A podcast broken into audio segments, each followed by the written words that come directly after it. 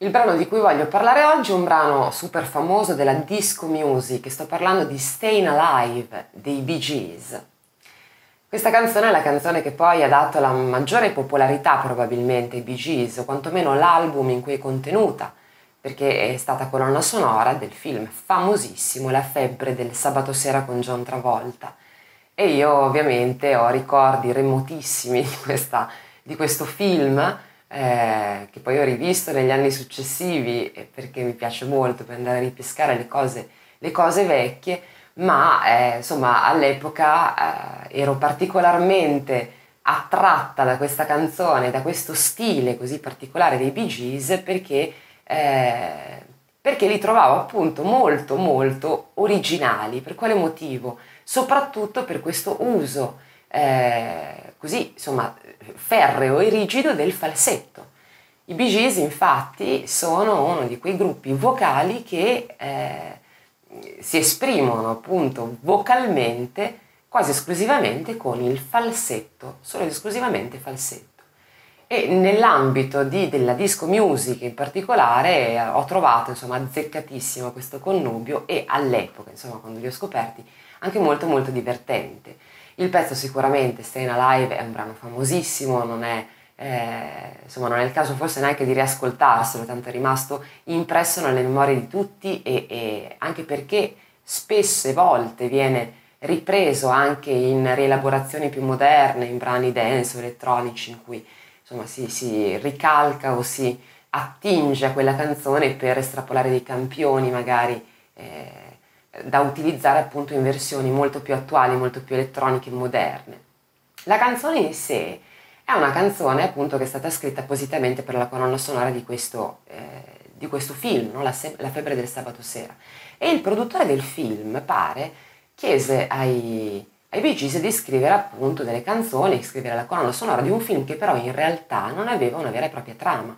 Infatti Stingwood, questo è il nome del produttore del film, aveva in mente l'idea di fare un film sulla febbre del sabato sera, quindi sulla discoteca, eh, era alla fine degli anni settanta, esplosione proprio della, eh, del ballare, dell'andare a ritrovarsi nelle discoteche, però il film non aveva un titolo, quindi non si chiamava ancora La febbre del sabato sera e aveva, non aveva appunto una vera e propria trama, per cui non era ancora già stato ben definito.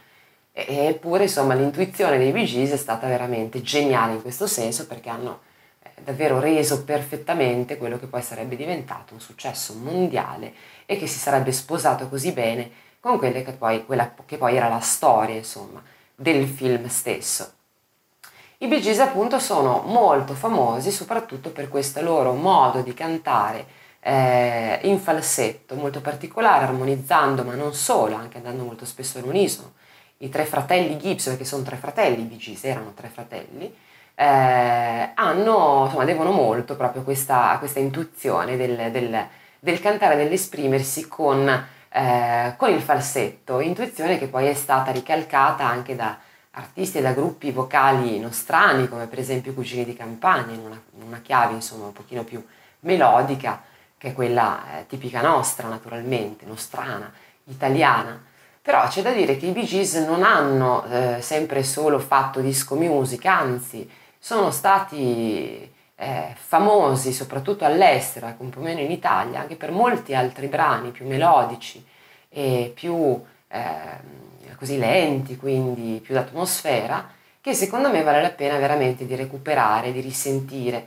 Uno eh, su tutti è How Deep Is Your Love, che forse è uno dei più famosi comunque dei Bee Gees al di fuori dell'aspetto appunto disco music, eh, oppure Words è un altro brano molto bello, eh, How I Started a Joke, ce ne sono veramente tantissimi andando indietro fino negli anni sessanta, quando loro hanno cominciato poi eh, la loro carriera.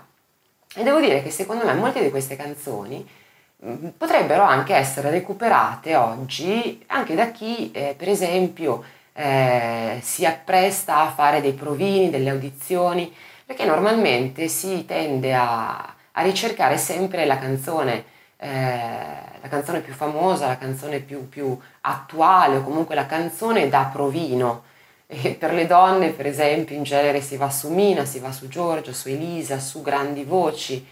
che quindi mettono naturalmente, mettono naturalmente in risalto le potenzialità vocali, però in realtà eh, qualsiasi bella canzone può mettere in risalto le potenzialità vocali, e credo che moltissime delle canzoni dei Bee Gees proprio potrebbero essere adatte anche a un repertorio femminile, perché no?